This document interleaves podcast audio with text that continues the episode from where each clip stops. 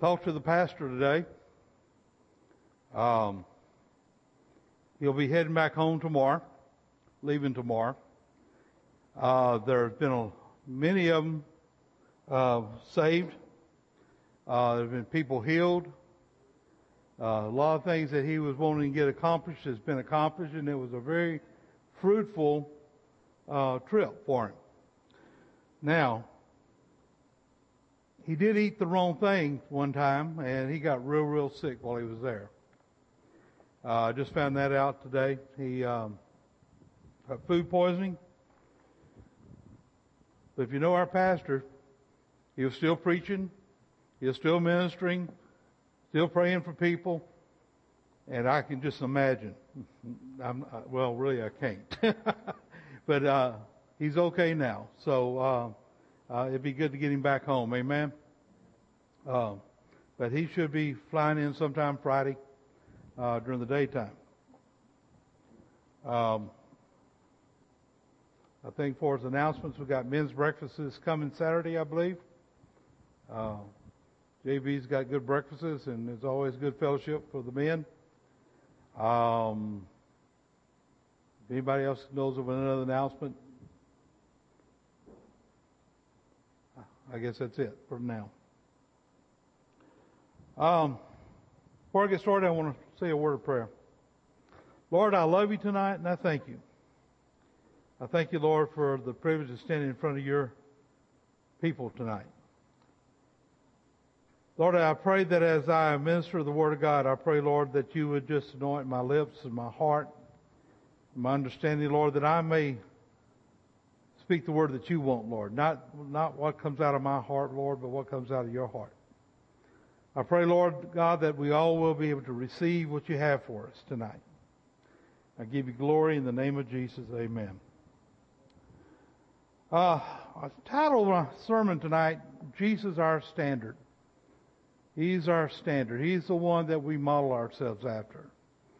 Uh, there's an old chorus that we've sang throughout the years. Uh, many of you recognize it. I don't know who wrote it. I don't know how long ago it's been written. But it's to be like Jesus. To be like Jesus. All I ask, to be like Jesus. To be like Him. All through life's journey, from earth to glory, all I ask is to be like Him. He's our role model. He, he's the one that we seek to be, to be like, is to be like Jesus. Um, when Jesus told his disciples to follow me, it was more than just the following around him throughout the countryside. But follow me was a way of living. It was a, a lifestyle that they have not had. Uh, it was a new destiny that was lying before them. What they thought they had planned for their life was totally changed when Jesus came onto the scene. Uh, during the time Jesus taught them the Word, uh, taught them by word and by example how to live their lives in a manner which was pleasing to the Father. I can imagine those that were fishermen were actually pretty rough people. It's not what somebody you would think would have been chosen, but God chose these different men from different lives and different backgrounds. And, um, and He taught them.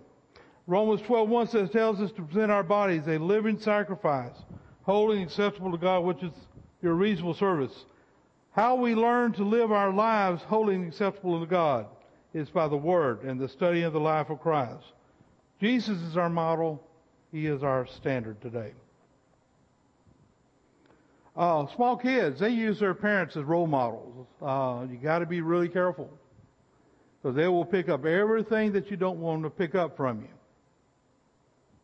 you. Um, they act like the parents. They say what the parents say. Uh, again, this can be good or bad. Um, what traits do you not want your kids to have? You're their role model. They'll be like you. Um, children will take on their parents' worst traits. Parents must set a standard for themselves before they can even set a standard for their children. If you don't want your child to swear, well, you better not swear in front of, front of them. If you don't want your child to smoke, you better not be smoking around them. The old saying, do as I say, not as I do, does not work. Uh, they will do, they will do what you do before they do what you say. That's how children are. Mankind as a whole is looking for someone to follow, someone to imitate, someone to be a hero. We look out throughout the entertainment uh, system and we look at those that are in sports, and boy, people just flock after them. They don't look at what kind of lives they live. It seems like that doesn't matter. They could have a cruddy life. They could just be uh, really into uh, bad morals. They could be into uh, into drugs, but people look up to them for the things that they can do. Boy, they're really a good actor or an actress, or they're really a good football player. It doesn't matter their lifestyle. It doesn't matter what they believe or what they do not believe. They are people's heroes. Many times morality does not matter to them people still accept them as their heroes. We've got a very perverse nation right now. Ethics does not matter. Integrity does not matter. Is what they are on the field or in the theater is what counts. They may play the perfect person on screen or may make all the right plays, but it doesn't matter what they are in real life people accept them as their role models. They accept them as their um, heroes. Well, as a Christian, who do you imitate? Who do you look up to? Ephesians 5 verse 1 says, Therefore be imitators of God as your children, and walk in love as Christ also has loved us and given himself for us, an offering and a sacrifice to God for a sweet smelling aroma. We are to imitate Jesus Christ. We are to imitate God and, and, and His principles and, and His standards of living. That's what we are to do as a Christian. Christ is our example. 1 Peter 1 verse 15 and 16 says, But as He who called you is holy, you also be holy in all your conduct, because it is written, Be holy, for I am holy. We are to live a holy life before God and before man. They need to see God in you. Some people will take the low road, but we as Christians, we must take the high road. Others will choose the broad way. But we Christians, we must choose the narrow way. God's standard for our life has not changed. What He says in His Word yesterday, He still means it today, and it will be the same tomorrow. Jesus will not change. He cannot change. What was sin yesterday will be sin today and will be sin tomorrow. 1 Peter 2 9 says, But you are a chosen generation, a royal priesthood, a holy nation, his own special people. King James says, peculiar people, that you may proclaim the praises of him who called you out of darkness into his marvelous light. Titus 2:14 says, who gave himself for us that we might redeem that he might redeem us from every lawless deed and purify for himself his own special people, zealous for good works. We are not to be ordinary people. We're not to be like this world is. We're supposed to be extraordinary. Um, up there in 1 Peter 2 9, it talks about that um, we've been redeemed and we're purified. We're chosen of God. We're royal priesthood. Royalty does not live by standards of ordinary people. What is standard for somebody else in this world is not the same for the royalty, for the royal priesthood.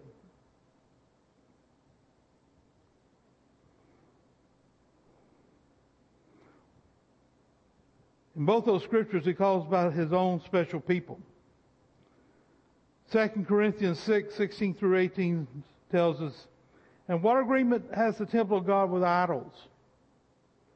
For you are the temple of the living God. As God has said, I will dwell in them and walk among them. I will be their God, and they will be my people. Therefore come out from among them and be separate, says the Lord. Do not touch what is unclean, and I will receive you. I will be a father to you, and you shall be my sons and daughters, says the Lord Almighty. First of all, we're the temple of the living God.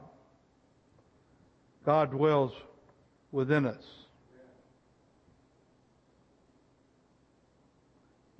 You know, that's a pretty heavy statement. God Almighty, maker of this universe, the creator, has taken residence within us.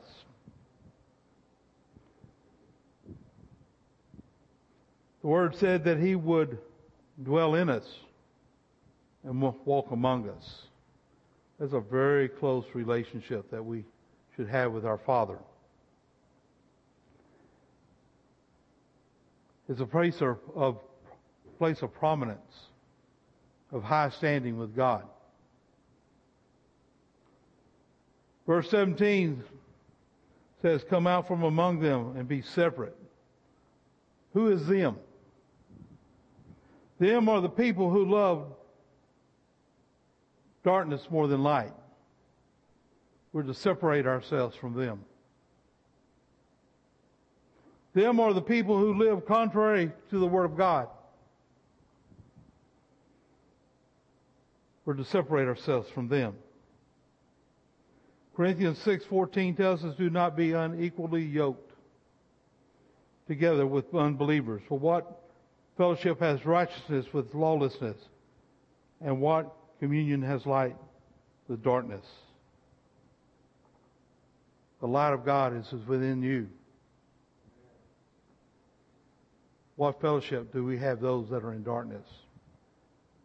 But that brings up a question. Does that mean we avoid unbelievers? Do we walk away from them? No.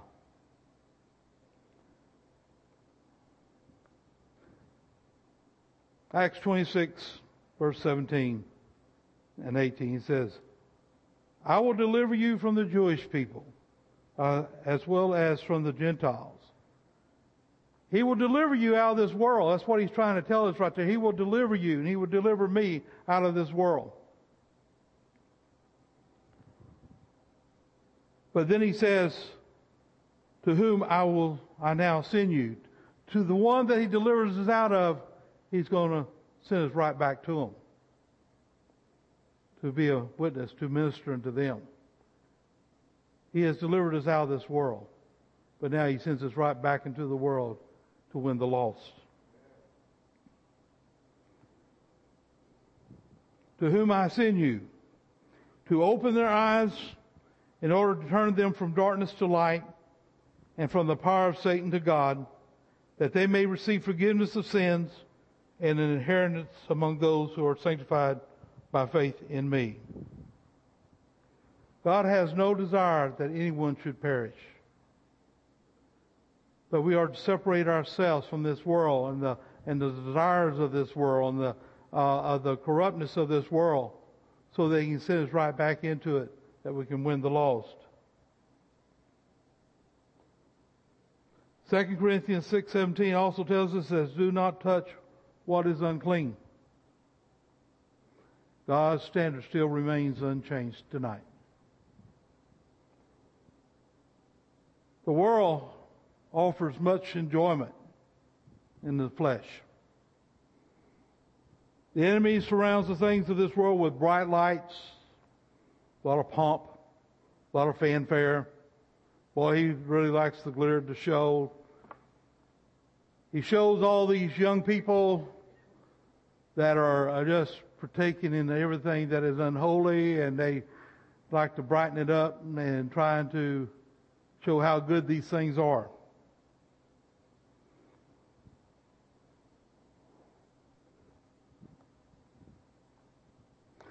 He allures unsuspected people. That's unbelievers as well as Christians both.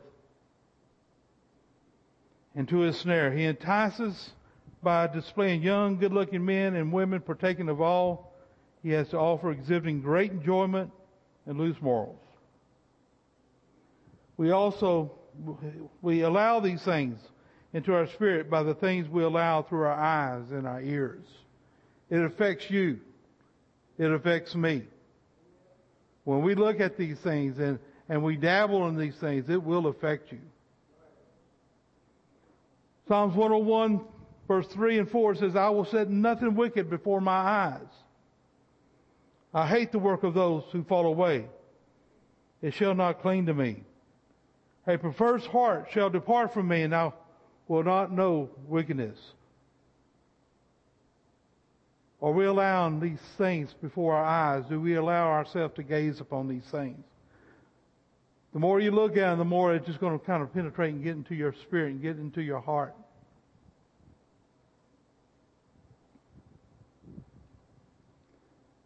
Again, we're talking about being, being like Jesus tonight.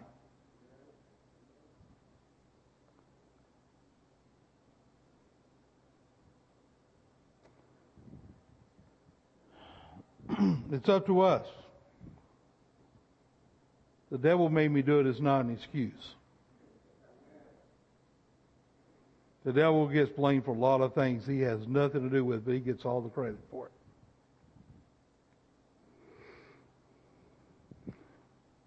We make our decisions by our own choice. We choose the standards that we live by in the light of the Word. A problem in many churches and Christians today is that the things once considered sin is no longer thought of as sin.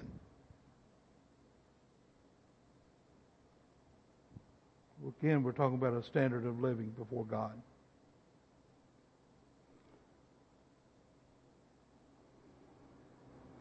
the standard of holiness has been lowered. Now I'm talking to the church now.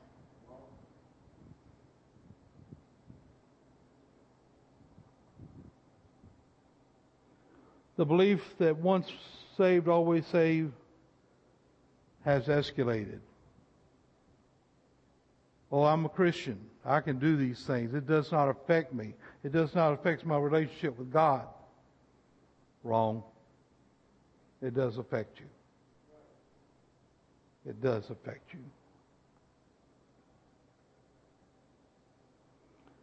Many Christians today believe that one can continue in sin just because Christ has forgiven them. Oh, I'm forgiven. It's okay if I do it now. God's already forgiven me. Forgive me all of my sins that I'm going to do. A lot of people believe that. I was thinking you know, we get so close to the things of this world. And when we first say we, we set a, a standard of living. And here's the line that I draw right here. I will not go past that line. Now the problem is a lot of people they go right up to the line as far as they can get. But they draw this line. But before you know it, I draw this line here now that doesn't matter anymore. And before you know it, they draw another line. Then they draw another line.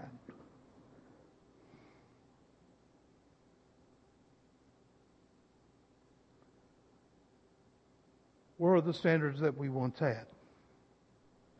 Where do we get the belief that it's all right to change these things? God has not changed whatsoever. His word has not changed whatsoever. What was truth up here is still truth right here. He does not change. The standard of living that He has set before us has not changed. But we change our standard of living. We change what we feel is acceptable or not now. I think we as Christians, as a church, we need to examine ourselves where we stand in God. Are we up here still? Are we still doing exactly what we always said that we believed? Or have we took a step down? Or another step? Or another step? We must examine ourselves.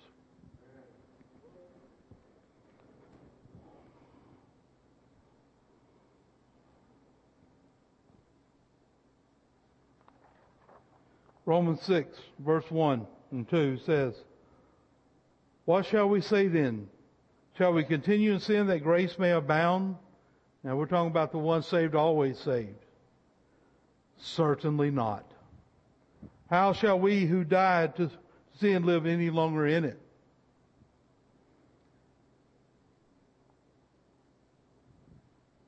It's time to separate ourselves from the things of this world. Sin is sin. No matter what you think about it or anyone else says, sin is sin. If our standards do not measure up to the Word of God, it is sin. If there is something in your life the Holy Spirit once convicted you of as sin, it's still sin today. And I want to ask you, has God says, you shouldn't do this. This is wrong. But you stepped away from that conviction and you stepped right back into that miry pit that God took you out of. It's still sin. God doesn't change his mind. A few years ago, there were some bracelets and necklaces with the letters WWJD. Who knows what that means? That's it. The things you do, the things you participate in, the places you go, the conversations you have, would you feel comfortable inviting Jesus to join in with you? If you wouldn't be comfortable with Jesus there, you're not where you're supposed to be. Again, we was talking about a standard of living, a standard of holiness before God.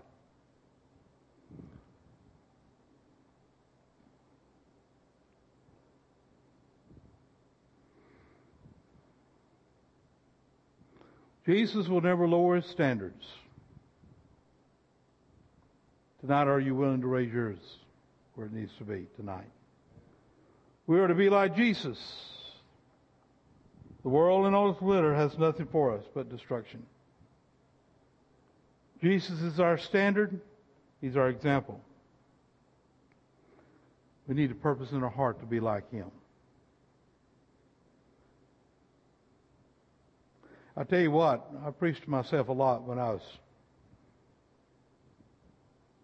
preparing for tonight. It's not a fun subject, if you know what I mean but it really stirred my heart.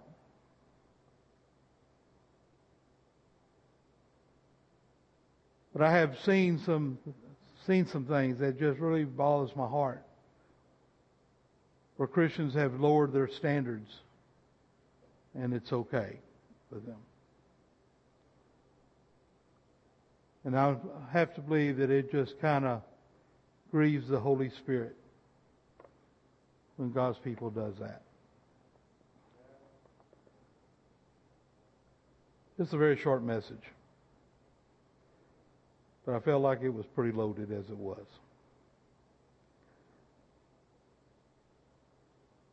Allow God to reconfirm those things in your life that needs to be confirmed again. Let Him speak to your heart and some of the things that we participate in. Now I know I'm speaking to the choir. This may not affect anybody here. If nobody else, I know it affects me. Give yourself totally and completely to God. And don't allow the things of this world to deceive you and to draw you into its fold. To be like Jesus.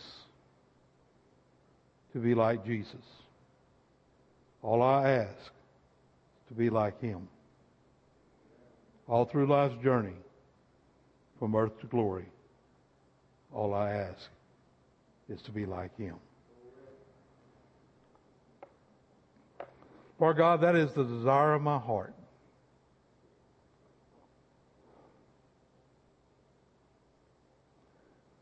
Lord, forgive me for the areas I've been lax in.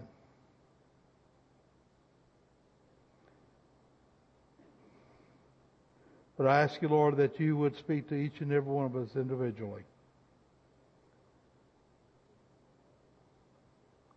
May the Holy Spirit enlighten our spirit to the things where we left down, let down the standard that you set before us. I ask, Lord God, that you would just forgive us, O oh God, and may we get once again grounded back on the Word of God to live a holy life, one that's holy and acceptable unto you. Or that we can be a people, Lord God, that's the royal priesthood, a holy nation that we're to be, Lord God. God, I thank you for your patience with us. I thank you, Lord, for your love for us.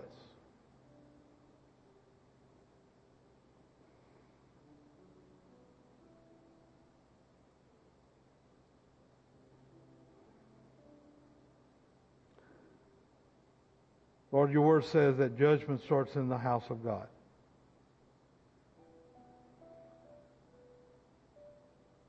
Lord, may we be judged as a holy people unto you. May we be judged, Lord God, holy and acceptable.